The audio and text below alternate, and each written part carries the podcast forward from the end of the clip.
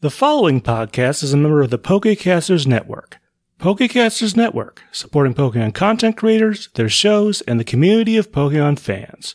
To find out more, check out PokecastersNetwork.com or find us on Twitter and Facebook. Welcome to the Pokepress Digest Podcast, a Pokemon news magazine show. Here you'll find some of the best content offered by our site. For more, visit us at pokepress.blogspot.com. In this episode, Anne from PKE Podcast drops by to discuss the music of Pokemon Ranger for the Nintendo DS. This final side game of Generation 3 is best known for its touchscreen mechanics, but we managed to get quite a bit out of its varied soundtrack. To find out what we thought of the game itself, and hear even more about audio cassettes, be sure to listen after the outro. Thanks. Hi, folks. Steven here. I'm on the phone with Anne from PKE Podcast. And in our continuing series of Pokemon side game music discussions, we've reached the last side game of the Ruby and Sapphire or third generation. This is Pokemon Ranger for the Nintendo DS. There is technically a very small amount of Generation 4 content, but it was released before the Diamond and Pearl games were released. So it is a third generation side game, at least by our measure. So, for those of you who aren't familiar with this particular game, um, it is a touchscreen based DS game, makes heavy use of the touchscreen, actually. Let's see, it was uh, released in 2006 in most territories, it was released in Japan uh, in March of 2006, uh, North America in October of 2006, and Australia in December of 2006. Europe, it took until early 2007 in April. And in case you're curious, I'm sure a lot of you remember, there is a somewhat loose movie tie into this, the Pokemon Ranger uh, Manaphy and the Temple of the Sea. I forget exactly which is the, which name there, but uh, in case you're wondering, in Japan, that uh, released in the summer of 2006, so obviously a couple months after this game came out. So it was sort of a, a loose promotional vehicle for that movie as well. Um, if you want a copy of these games, you can, of course, buy them used. But if you do have a Wii U, they were all released on the Virtual Console. I know they came out in 2016, if I remember correctly, in the North American Virtual Console with other dates in other regions. But um, with those dates out of the way, let's kind of talk about the original experience we had. And did you play this game back in the day? What was it like for you? I did. I did play it. I owned it for a while. I eventually sold it to basically get money for new games. Uh, we might talk about why as we talk about overall impressions of the gameplay later. But yeah, I have I have played this game and and both loved and was frustrated by it in turn. Yeah, if you've played the later Ranger games in the series, uh, you may notice they made some pretty substantial mechanical changes that we'll talk about in our bonus segment. I know for a fact that I got this for Christmas of 2006. Uh, it actually was kind of a little bit extra special. Um, in my family, at least through when me and my sister were in uh, growing up, and then all the way through when we were in college, we got to open up one present the night before Christmas um, as sort of a uh, an extra thing, and I'm almost certain this is the one I, I got that year. I got to open the night before Christmas. Uh, all the rest of the stuff was, of course, the actual day of Christmas. So this has a little bit uh, of an extra memory for there. But I do know for a fact I did not beat this game when it originally came out. I did beat it on the Wii U Virtual Console a couple weeks ago.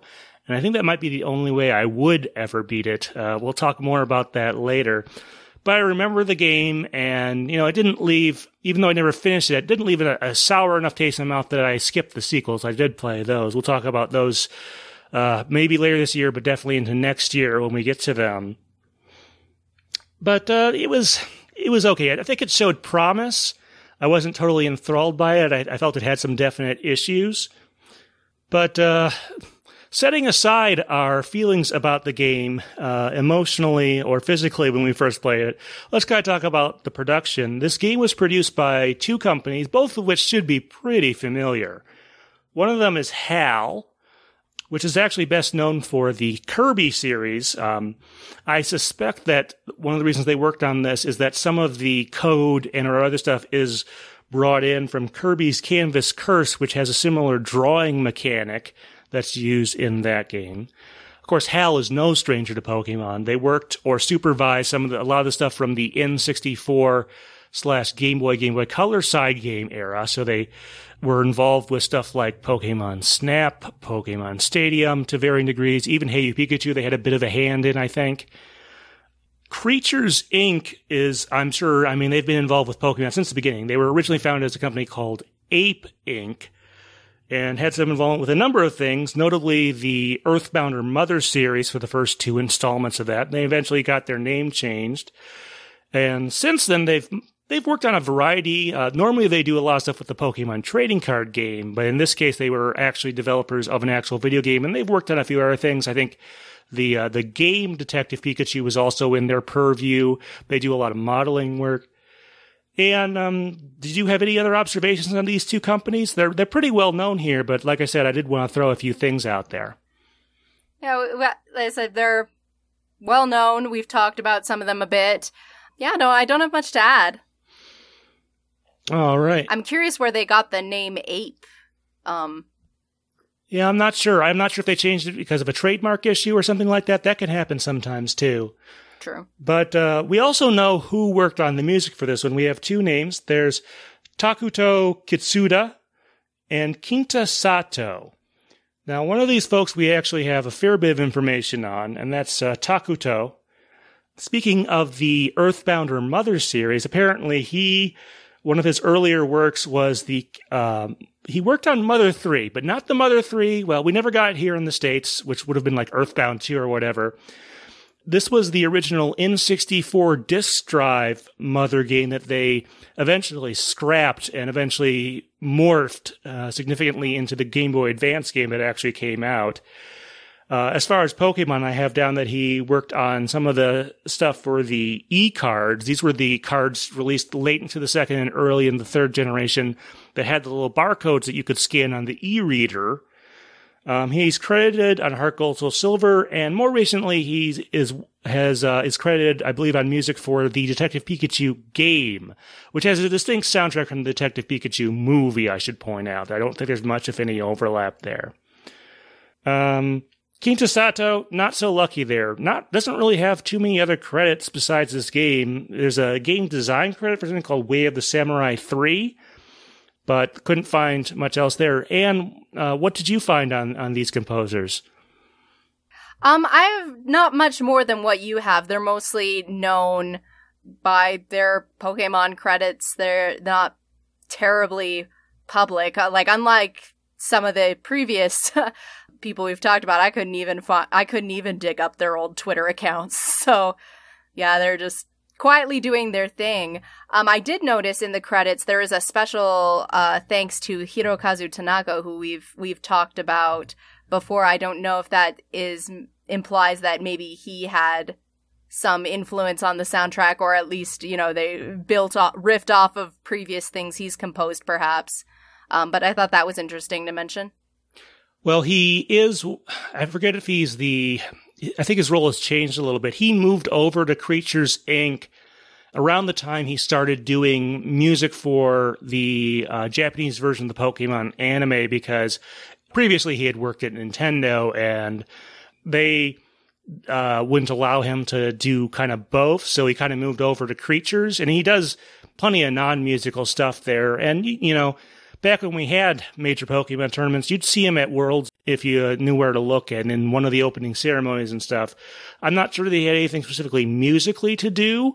I think that has kind of waned as time has gone on, but he was, he is like, I forget if he's the chairperson or the president or what exactly there. He still does occasionally do music stuff. But it's not surprising to see his name in there since this is a creatures co-developed game. Okay, well, let's kind of talk about the overall style of this game. And if I had to describe that overall style, it, it seems like it's very much a, a marching band with a lot of brass and woodwinds type stuff. There is a fair amount of diversity. In fact, I actually think the songs that we've picked out for this discussion actually kind of stray away from that a fair bit, which is kind of interesting. um, but a lot of the overworld music and stuff is is based around that motif. And would you kind of agree with that? Yeah, I would agree. It's um a lot of it is just, you know, very big and punchy and like not necessarily dramatic, but kind of just big. And a lot of the tracks we picked are the ones that kind of veer off the beaten path a bit. I did really appreciate that there's a lot of varied instruments. I, I believe they all sound very like synth and sampled instruments, but like there is definitely not just one particular flavor. Like there is a whole orchestra of um, digital sounds, and that I thought was very interesting. It feels a little less um, full and rich than maybe some of the other scores we talked about, but like still is using a wide contingent and a wide variety of sounds, and that's very cool. Yeah, yeah. Despite my statement earlier that I tried to narrow it down to a sentence, that does describe a good chunk of the music in this game. It by no means describes everything in it. But sort of like a lot of the ranger themes do fit into that marching band type of quality uh, with with brass and woodwinds, the, the music that is specific to the ranger characters. Um, some of the more exotic locations are are a little bit are, are where things get uh, a little bit, like you said, off the beaten path. All right, well, we did what we usually do, we each picked out three songs from this game. The ones I picked are the Olive Jungle, the Panula Cave. I'm not entirely sure I pronounced that. Apparently, that is an actual real word, which is apparently some type of moth or something. We looked that up. And then Ending Story. Now, technically speaking, a lot of these are not official titles because there is no official soundtrack, as with most Pokemon side games. Um, but hopefully that gives you enough idea. And what tracks did you pick? I picked the Fiore Temple Peak, uh, Drowsy Man, and Saving. All right. Well, uh, the way I have these laid out looks like I'm going first this time. So, the first one I picked, we try to go loosely in chronological order within the game, although that's not always possible, is the Olive Jungle. And what really caught my attention about this track is it's it's got two very distinct seg, uh, sections in there. We had sort of talked about a little bit of that with the uh, Pokemon Colosseum and Gale of Darkness, how some of the stuff there has has distinct sections. This one really does that. There's the first part, which is maybe more what you would expect from a, a jungle music track, um, where it's very busy. There are a lot of they, they fit together for the most part but very much uh, something might jump out at you at any time type of jungle feel to it. And then there's a second part where it goes into this uh, piano, I guess with a little bit of trilling. You can't really trill on a piano the same way you would on some other instruments, but it's got this grand scale as if you're looking over a big valley or something. I know I kind of covered both parts there. And what were your kind of thoughts on this one? Um, yeah, I I really well, I'm here for the bongos. Like, I really quite liked that, you know, it's a stereotypical jungly vibe to use that instrument, but I, I really quite liked them. And I also liked that they kind of blended in some little chip tuney trills in that first part, which is kind of, again, not what you'd expect for a jungle. So, like, they kind of combined, like, some very obvious instrument choices and some less, less so choices and the whole thing kind of creates a, a, vibe that's you know very fun and exciting and tropical but also a, a little bit of danger maybe or a little bit unsettling. And then the second part got very interesting. I like that it took you into different places over you know it's kind of just a bit more i don't know if grand is the right word but like a little softer like we're not having the the bopping jungle time where but we're still experiencing a different side of the jungle yeah, that's, that's definitely interesting. With the first part, I actually, it did kind of remind me of something. It reminded me of the uh, music that's used for like the Bowser spaces in the original Mario Party. Um, melodically, it is different, but the instrumentation actually kind of reminds me there. But when it get, got to the second part, at first I had to really listen to it because I was like, whoa, wait, is this the same track? Did I switch areas at, at a certain time? Because I thought this might be for a different part of the same area or something, but it just loops back and forth, which is kind of interesting.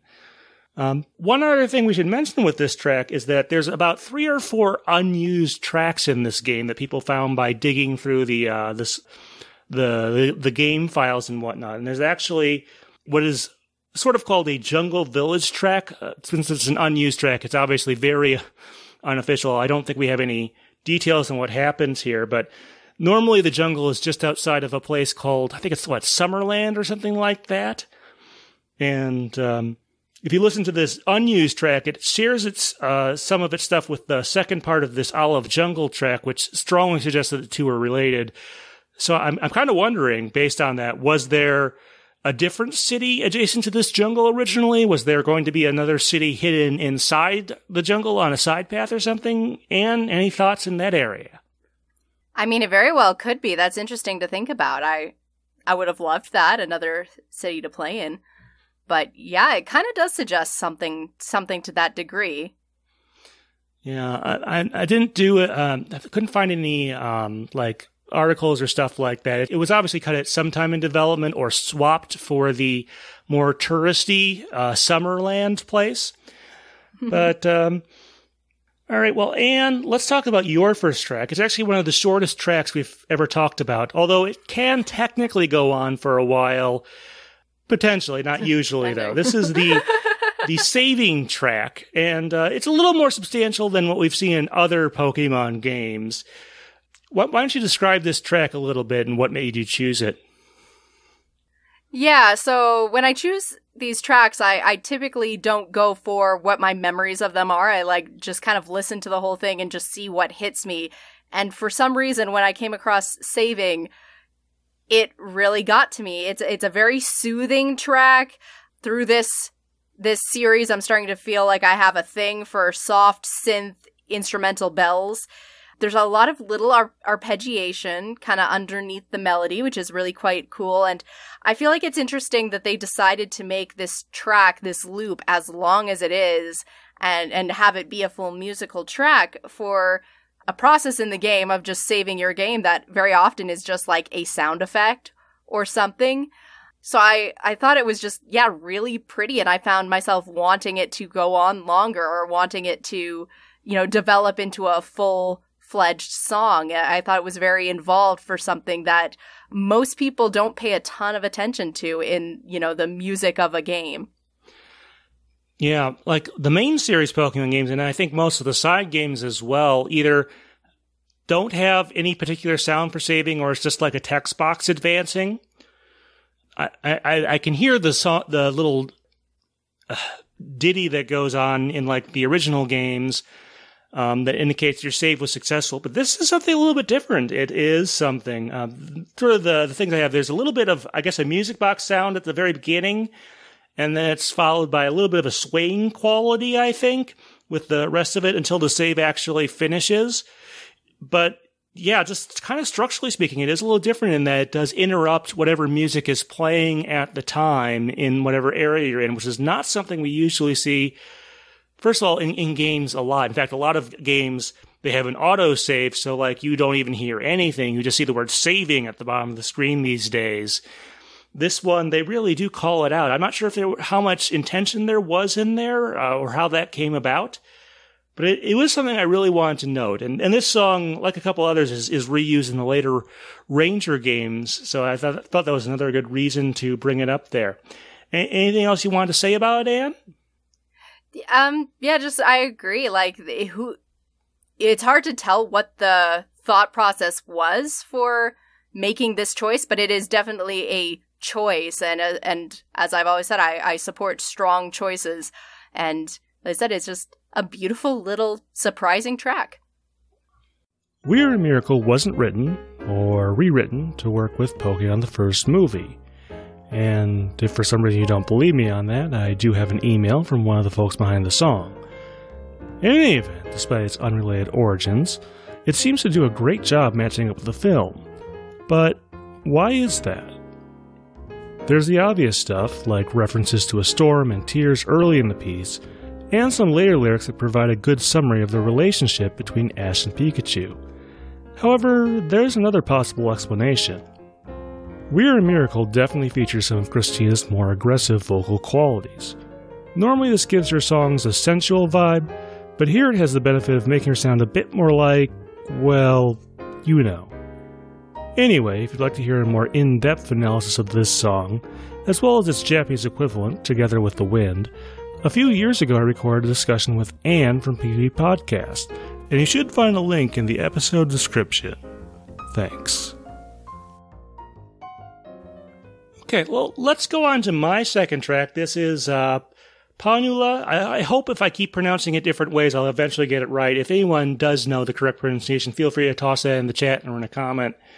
But this is a cave, and it's not the first cave you go through. This is one you go through later in the game that is covered in ice. Um, and, you know, with ice and snow segments within games, there are a couple different ways you can go. This one I had said had kind of a, a skating vibe with the way the, the sound goes which you know it's it's not like it, it's definitely not a holiday type of track. It's more of i guess kind of a lonely like moving through a, a, city in the middle of winter. It's also to me not quite the same as some of the stuff we get in the crown tundra dlc which is sort of another major point of comparison for this i don't know and what were your kind of thoughts on uh, sort of this direction they went to with the ice level well, I kind of thought it felt like with the flute melody, like just a little bit jazzy. Um, and then would be contrasted because there's like the little flute melody and then a very percussive answering and kind of a back and forth for some of the track. Um, yeah, I, I don't know if I got the same vibe you did off of it, but I definitely felt it was an interesting choice because I, it doesn't necessarily evoke the stereotypical wintry sort of feelings, but yeah, maybe walking through a city in winter is a way to describe it or but it definitely feels like I am in investigating something and kind of searching through a cave and like there's that kind of the high flute noise and then the low dun, dun, dun, dun, that comes after. So it definitely has a bit of an exploration kind of vibe and a, an unknown vibe to it for me.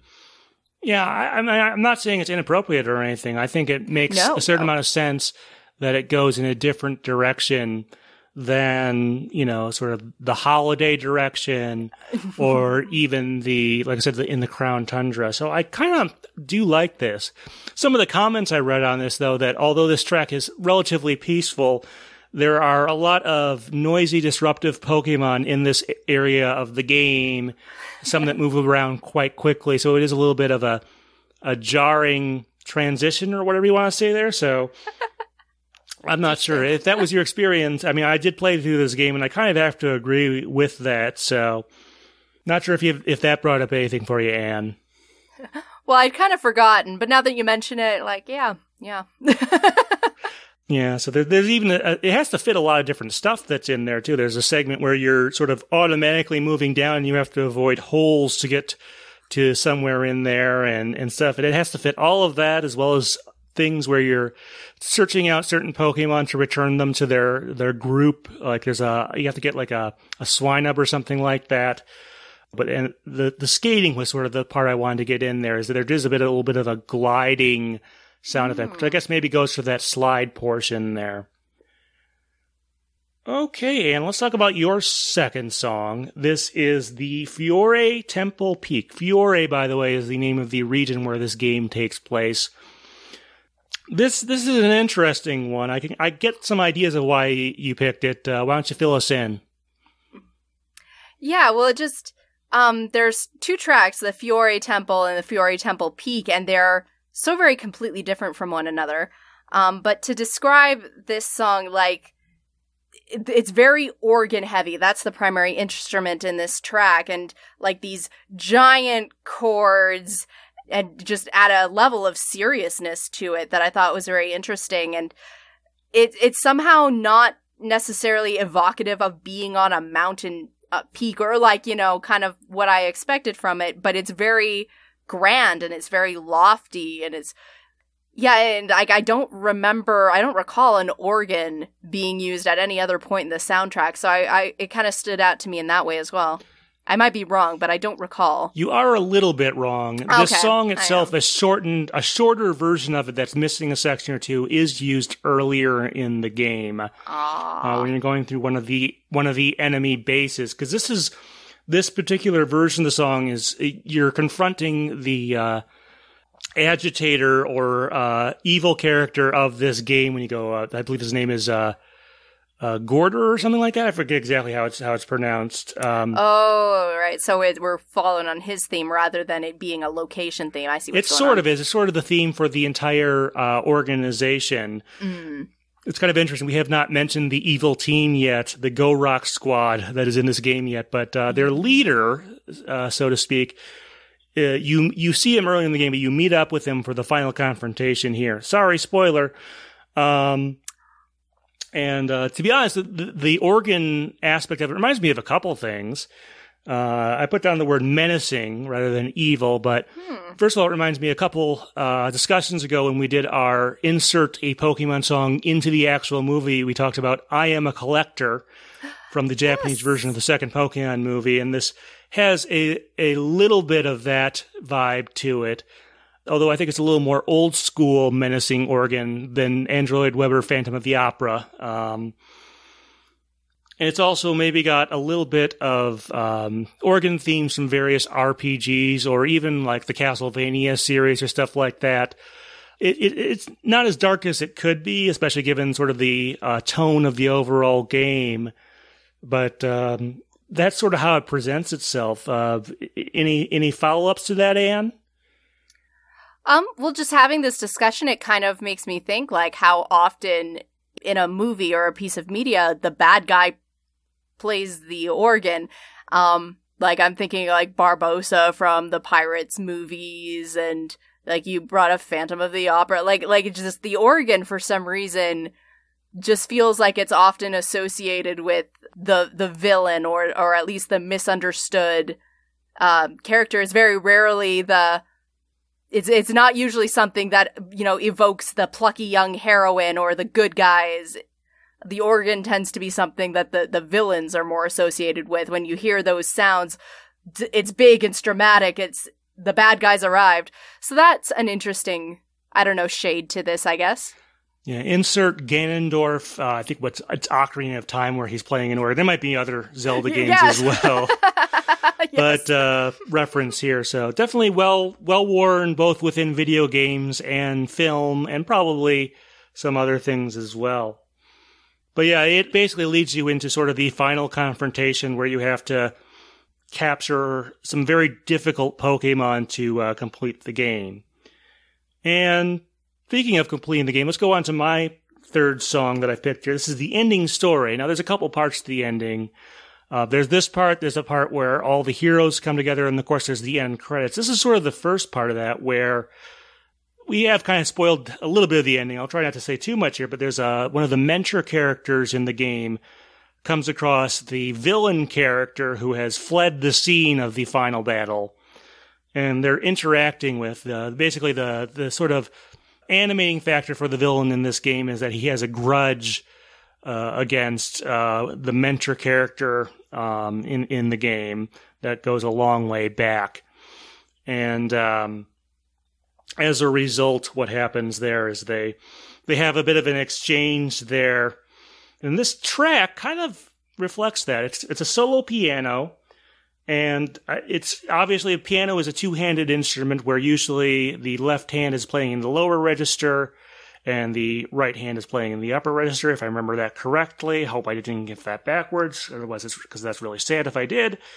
But uh, although they the two parts fit together they are decidedly separate. They don't join up. They don't really meet with one another. And i think that's sort of fitting for the exchange where the defeated villain is sort of like fairly unrepentant um, and sort of trying to, I guess, move on from there, despite all the all the problems he caused in in the game, which is um, kind of interesting. I don't know, Anne, what did what did you think of this track? Um, I don't know if I quite picked out the same metaphor you did, but that's really quite beautiful. Um, but yeah, it's just it's a very emotional track. It you can tell that this track is something a little bit different and special from some of the other loops that um, it, it, feels like this is a piano piece that's telling a story um, and i really love that about it yeah there's also a, very contemplative aspect to it especially since these are two older characters mm-hmm. within the games two, two that have a history there that are you know, f- for various reasons. There's there's there's an in story reason that it makes sense that they are passing by each other, so it's not as if it's coming out of nowhere. So that does kind of make sense. Uh, any other thoughts on this one? Uh, no, I think that that does it. It's it's just very lovely. Well, there is a post game in here uh, in, in, this game. There's actually a, not as much as there would be in some of the other ones, but there's definitely some post game stuff you can go through. One of those uh, definitely has its own music track. It's called "The Drowsy Man," um, and this is your third pick. Uh, what kind of stood out here? Okay, so yeah, the Drowsy Man, uh, the guy who lets you relive your most memorable capture, dude.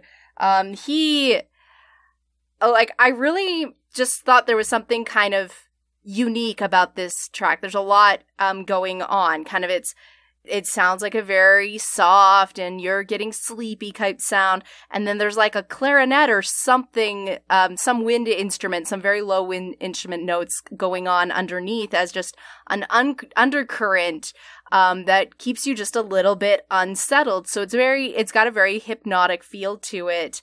Kind of you kind of get a sense of like a, a spiral or being slowly taken over or something. So I, I just thought it was a very clever little piece of instrumentation there. Yeah, uh, going back to what I said about the saving uh, music, this has a swing quality, but a very different vibe going through it. uh, definitely much more hypnotic, a little bit uh, confusing and stuff like that.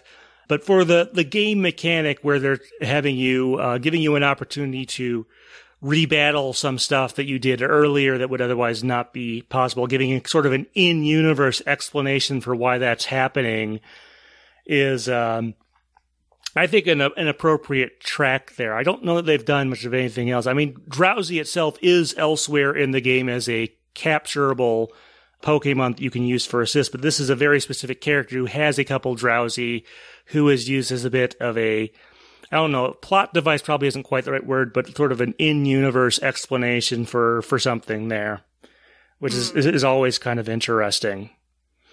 Yeah. Okay, well, why don't we give our overall opinion on the music for this game? So what I put down for this is it's not as, you know, last time around we did the original Pokemon Mystery Dungeon games, uh, Red Rescue Team, Blue Rescue Team. And that is a hard standard to live up to. Um, even the original ones in there had some pretty well made things. But uh, I still found this one to be fitting. It has some good variety. Like I said, despite my attempt to narrow it down to one sentence, which I kind of regret a little bit. Um, but it's generally well composed. Uh, they knew what they were doing um, and what they were going for, and they more or less executed on that. And what are your sort of thoughts there? Um, overall, it's very nice. Like there are a lot of tracks on here that I would put on like a playlist of game music. There's something about it that about the sound it like just the general sound itself that feels very game like vid- like video game quotes video game music um, I think that comes a lot from the fact that I do believe these are all synth instruments that the orchestration doesn't feel as full and lush as say you actually had like an, an orchestral rendering of these tracks.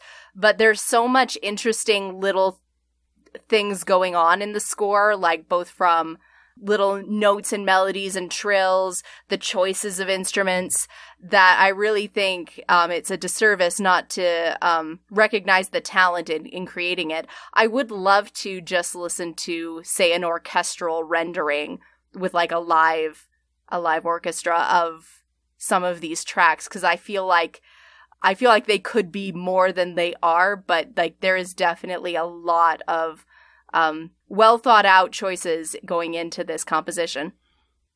Yeah, so certainly not a bad effort. Uh, I think it it does have a couple standout tracks. So I definitely a thumbs up from me on this. It may not be as it has some difficult things to live up to. Like I said, uh, it's not quite up there with the Mystery Dungeon games, but good work and it, it works well for for this particular game. All right. Well, time to move on to some feedback from some stuff that I recently posted uh, as we're recording this to my channel. So, uh, few weeks ago, before we recorded this, I unboxed what, to the best of my knowledge, is the only Japanese official Pokemon music cassette. So this is uh, the Together with the Wind single. Now, if you're some for some reason not familiar with that, Together with the Wind is the Japanese ending theme of the first Pokemon movie, Mewtwo Strikes Back. And yes, single is not a word I made up. It is the term usually for a single song on each side cassette, although this has two on each side. There are, uh, well, let's see, the only other one I can think of in the Pokemon realm is on the English side, there is a single for Don't Say You Love Me but this, so far as I know, is the only Japanese one. Uh, one of our, our good friends, uh, Lapras GD, um, also picked up a copy of this a ways back on, let's see, on Yahoo Auctions, which tends to be more popular in Japan. And uh, as far as that individual knows, it is the only Japanese uh, Pokemon cassette release. Not sure why. I mean, cassettes were kind of fading out uh, by that time, regardless of territory. It is maybe a little bit surprising. I don't know of one for Aim to be a Pokemon Master, um, which would have been around the same time, of course. Because that's definitely existed in Japan. And uh, do you have you spent more time in Japan than I did, although it was well after cassettes had had their day. Yeah. But do you have any any thoughts on just the why this might be the only one? I mean, most of basically everything I'm going to say is speculation based on things I actually saw. But like, yeah, I spent a lot of time um, when I was in Japan, you know, cassettes had basically gone the way of the world. They were not front and center in the stores. I spent a lot of time digging through like old bargain bins and like the shops, the sketchy shops and bodegas under the train tracks and stuff where like you can find all the old relics. I honestly don't remember seeing a single cassette tape in any of those like little quarter quarter bins of, you know, bygone thrift store type music, which I think suggests to me again only my observation that, you know, probably CDs were very early adopted. And and certainly knowing how Japan um when a single is released, like it's a big deal, like the packaging of a single, a, a CD single, and like the stuff that comes with it. Like it suggests to me that like when that the CD technology was not only very quickly adopted, but they very quickly figured out how to make that special. And knowing my American, or what rather my Canadian experience of like I bought cassette tapes rather than CDs for the longest time because they were cheaper. And like I got like we were noticing like totally Pokemon had a cassette tape that I owned like for the long as long as I could hold out to buy cassette tapes rather than CDs I did for that reason because I, I was a little broke girl. But it's knowing how how Japan like has just excelled at like the marketing of CDs and singles, and especially like uh, like they can often persuade fans to buy several different versions of a single. And you know like collect all four of basically the same single depending on how they're packaged like that's something that's an industry japan has um, done a lot in their marketing over the years it, it strikes me that possibly possibly due to all of those reasons like maybe cassettes took a back seat when you could get this brand new shiny product for emotional reasons um, rather than necessarily just going for the cheaper option. That's something to consider. Like I said, it's all hearsay based on some things I observed in like 2007. So who so who knows what the truth is on that? I certainly don't. Yeah, I mean, it, I do know, I'm pretty sure that CD adoption in Japan was really rel- relatively quick. And I do know for almost a fact that Japan had a pretty good uptake of the uh, laser disc format. If you even don't know what those are, those are, they look like big, like record size CDs. And, and what they were is they had video encoded on them, technically analog, unlike CDs that are digital, but that that had a big uptake in Japan compared to like in the West where it was a very much a hi-fi format. It wasn't until DVDs came out in the late 90s and early 2000s that we got a, a disc video format that was big here in the West. But cassettes, they definitely existed. Maybe they were more of a recording format like they were uh, also. But maybe this, this one movie was just big enough that it, they decided to, to make this. It wasn't made in huge quantities, I can tell you that much.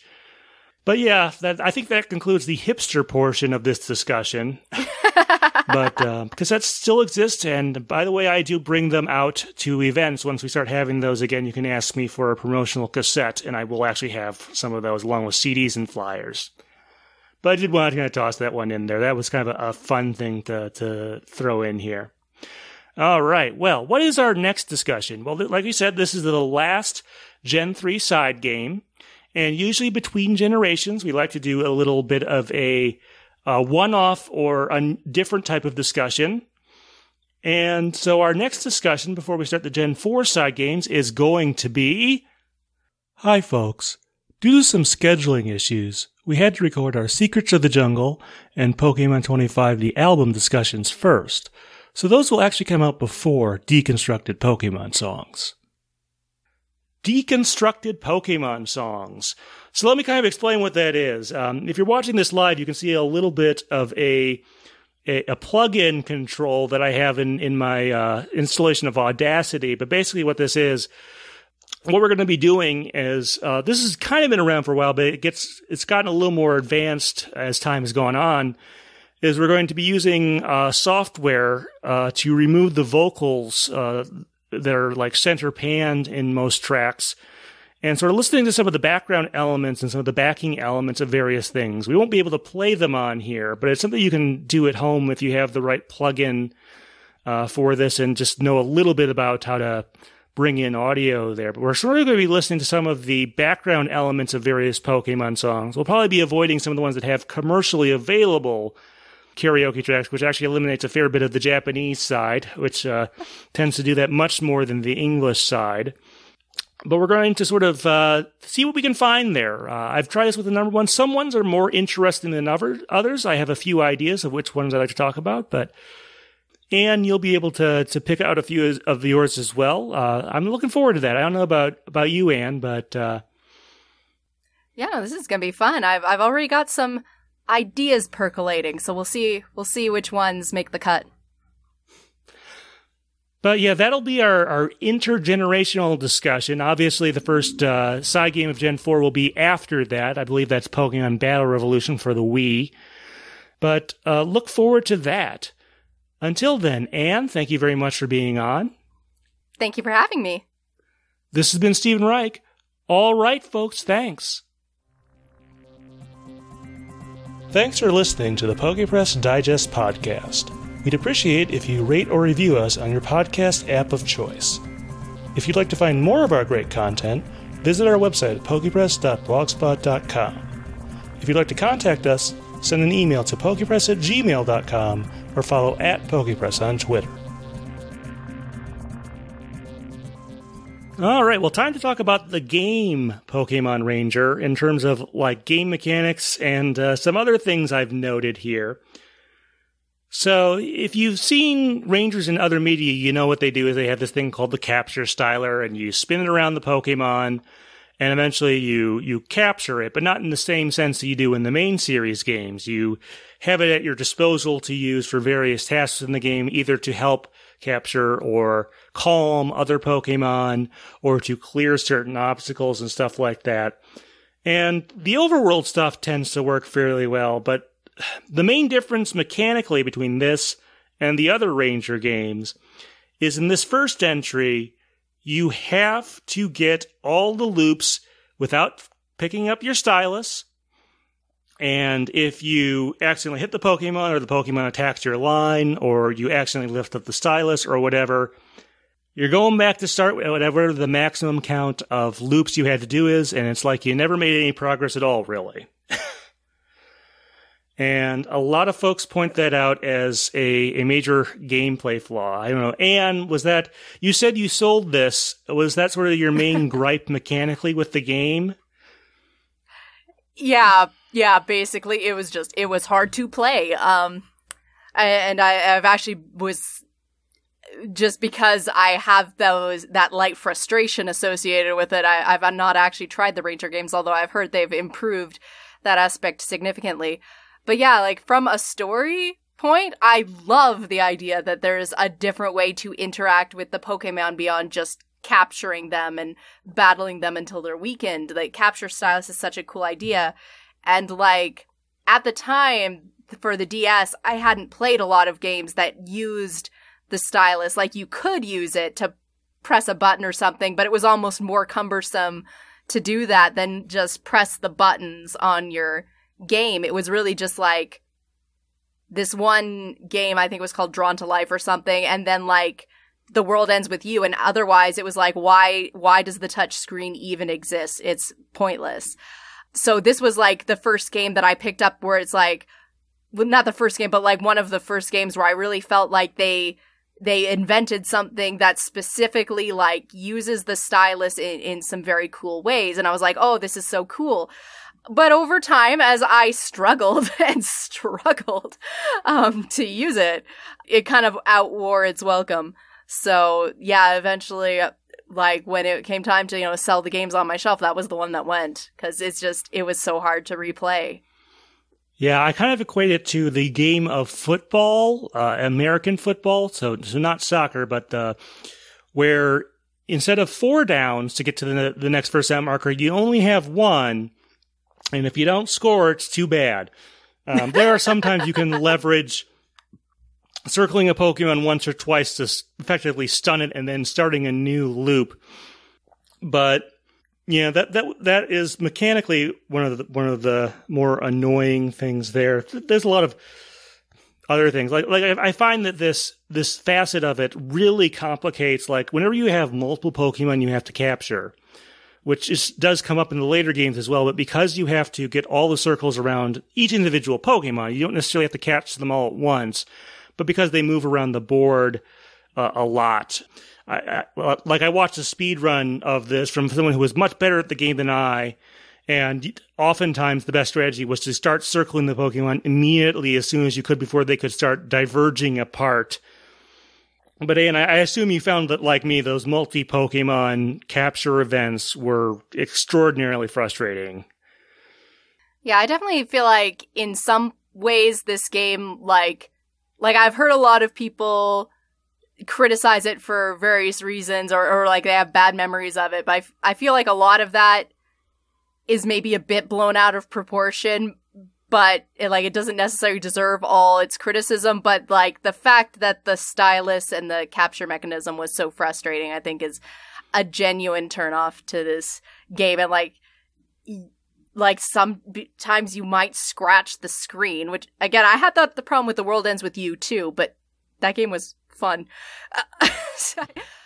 Uh, but yeah, this one, like there was, there's a lot about that, the just basically the basic capture mechanism that I think turned people off and, and left a sour taste you know, and then there there's like the poke assist, which can actually be quite useful. Like in that ice cave, the Steelix battle, if you use a Sneasel that you can find in there, it doubles the length of your capture line. So it actually makes it when the, when the Steelix is in a bit of a holding pattern during part of its movement, it makes it not, you know, it makes it considerably easier, uh, to capture that particular Pokemon there. And that's probably the only way to do it. And, and speaking of only way to do it, I did beat this game on the Wii U Virtual Console. I doubt I would ever have the patience to beat it on the original hardware, given how difficult some of the later stuff in the game gets towards the end.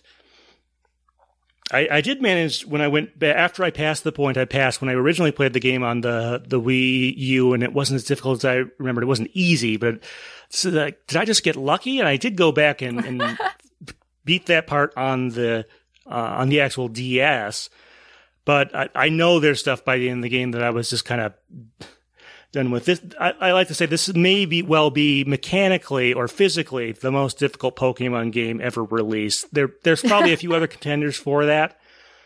But yeah, and there's a couple other frustrations folks have with the game that are not directly related to that. Like there's an escort mission in this game where you have someone who is more afraid of bugs than anime Misty, perhaps, Um, that you have to get through a couple screens of the olive jungle to get to some equipment uh, in there.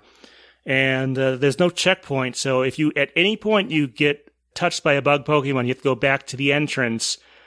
Um, I did beat that part without suspend points. I needed to use sus- the the suspend points in, in the Wii U Virtual Console to beat the game, but not that particular portion of it. Although I did seriously consider it.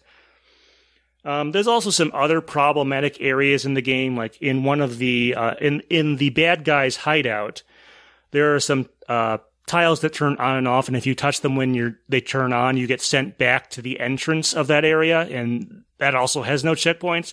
But the further problem there is that some of these are tile things are long enough that you can't see the clearing at the other side, so you don't know there's a pattern to them, but you can't see it all at once until you start going down through there. So this is a game I do definitely consider it is beatable. Um, there are people who are quite good at it, but I would definitely say it crosses a line. I know, terrible, but um, into being too difficult for its own good in many places. And when that happens in a video game, there are a couple potential causes. In the like 80s and 90s, they would make games extra difficult so you couldn't beat them in a rental. There are documented cases of that. Um, I don't think that's what happened here. Other things that can happen. I wonder if the folks who, if there wasn't enough fresh play testing, like if the people who were actually developing the game and, and testing and stuff just got really good at it and knowing where all the stuff was and that sort of made it seem like it was okay and they just didn't get enough or by the time they did there wasn't enough time to fix or change stuff that can sometimes happen it's much more common say with like smaller development studios so you, would think a, a, a company like hal or whatever w- would do that art you know and this is far enough into the ds they would have had maybe even some DS lights. Definitely the original DS was well out, and they would have had uh, real world units to test this on, or something very close to it. I don't know, but I do think this game is overall too difficult for its own good. And the, really, the only reason I went back to it was for this playthrough. The other two games, I would say, start with one of those. Quite honestly, from a difficulty perspective, and I think you haven't played either of the other two. It sounds like, or not very much. I I haven't just because, like, even though I know that they've improved some things, like, again, it's just, it's kind of like you only have so much money in your life to spend on video games and so much time to play them. And remembering just like the first Ranger game was just so hard. It's kind of like one of those, what's like, well, some other time, it, some other payday. Yeah, I do wonder if I had kept plugging on with this game, would I have soured myself so much that I wouldn't have played the other two games because I did. Like I, I, think I was considering avoiding like um, Shadows of Almia, the second game, until I read that the, yes they had changed the mechanics and this is better now. I thought, well, by then I was actually out in the um, in the workforce and had disposable income, um, mm. so I could afford to buy it on my own dime, and it didn't seem like such a a risk or such a uh, uh, whatever you want to call it there. But yeah, so let, let maybe we should talk about some of the uh, less infuriating aspects of this game. First of all, we barely mentioned the evil team in this game, which is the Go-Rock Squad. Which it, it's a bit of an odd relationship. There's there's uh, the the bad the older bad guy, and I, I guess he has like four kids or whatever, or they're somehow related. I think that are part of what's called the Do- the Go-Rock Quad, Q U A D, and like their like their dad or whatever, they're all musical, which is actually kind of cool. They have obviously their own theme song, but they also play instruments that uh, they will whip out during like their their text boxes when those are scrolling through. Um, and then they also have their their goons, the low level goons that you have to fight through there. Um, fight is sort of they'll put some sort of some Pokemon for you to have to calm down or whatever with your styler. Um, what did you kind of think there? I, yeah, I, I kind of like the general idea of the of the Go-Rock Squad, like the idea that they kind of want to be seen as heroes by creating the danger that they then send save people from by like capturing the Pokemon and have like like have Entei attack a town and then they stop the Entei with their super styler and everyone's like, "Oh, you've saved us." Like I feel like I've read that comic a million times. Like I feel like it has been a Booster Gold comic at some point. Like so there's something about that that's very like kind of hilarious and, and appeals to me and, and I think fits very well into this world they're definitely like the evil people, but like there's something about that just initial premise of meeting them on those terms that make them seem, you know, somehow a little less scary and and kind of I don't know, let, lets you just again have a different experience in the Pokemon world beyond just the big bad guys are going to capture Pokemon and take over the world um experience. Like again, there's just there's a lot in this game that is very unique and and fresh yeah, and obviously the the name kind of works and it kind of doesn't because the, obviously the Go Rock because the like there's a couple guitarists, there's a violinist, electric violin or whatever, and a drummer in the in the in the four admins or whatever it is. But of course, the name is also kind of simultaneously quite bad. um, because of course in, in Pokemon Go, we have Team Go Rocket is the name of, of Team Rocket in that game. So I don't know that for sure they're trying to erase it. I kind of doubt that, but um, they are an interesting set of characters, and this is not the last time we will see them. Although it will be the last time we see them as villains, and it's it's kind of interesting because they the especially like the four uh, Go Rock quad members are they're kind of not all musicians are like this. In fact, many of them are, are quite nice people, but they actually are kind of pretentious as well um, in some of their dialogue about um, and they feel a little underappreciated at times. They've got some very interesting stuff. That's one of the best things I can say about this game is, is some of their their dialogue is, is quite interesting. I guess we can talk a little bit about the post game content after you beat the main game. It isn't quite as uh, as big as like the mystery dungeon games or even the main series games. There's apparently I didn't bother with this because I had kind of lost interest after beating the main game. But you can capture like uh, there's there's a Mew you can capture. Um, there's also actually online features that are unlocked, like this, you know, tying into the to the ninth movie. There's a way you can get uh, the online stuff doesn't work anymore, of course, yeah, uh, because the this is the old Nintendo Wi-Fi connection that went through the the DS and the original Wii. But uh, you could get a Manaphy off of that, and uh, eventually, once once uh, Diamond and Pearl came out, you could transfer those over that way. I never had a chance to, because I never beat the game when I originally had to play the online missions. I did play some of them for at least one of the later two games um, that also had that type of stuff there. But uh, actually, to be honest, I read some reactions on some of the post game stuff, and some people were were ticked off about some of that too. That apparently is even more difficult than some of the stuff in the main game. So I don't know the, the Manaphy mission.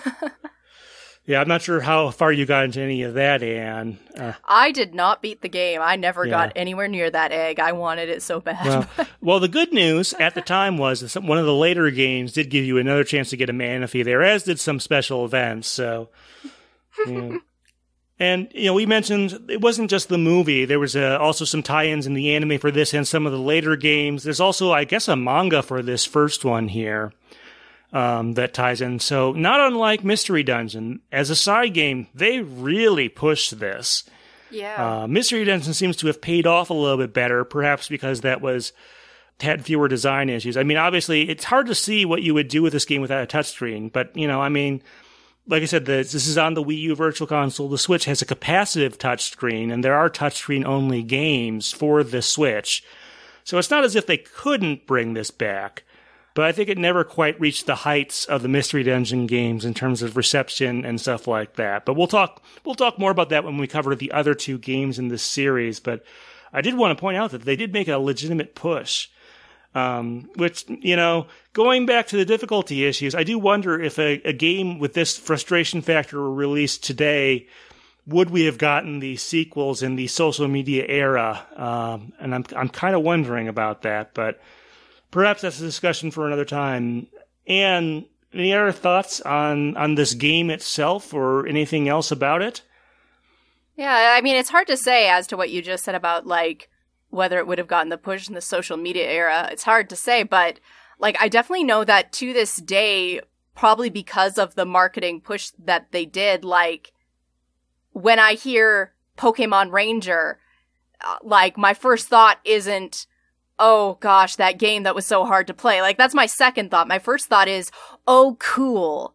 Like they, they really worked hard to kind of make like this idea of Pokemon Rangers and this different way of interacting with Pokemon and this different idea and approach to catching Pokemon and like what they did and like they made that very cool and like so you know Pokemon Ranger and the Temple of the Sea like that title kind of evoked in me like oh my gosh we're gonna see the Rangers. Like when that um the episodes that two-parter special in advance where I think it's Solana one of the Rangers shows up like again you, that feeling of like oh cool the Rangers like so there there was a huge push for this idea that they could then spin off into many different directions.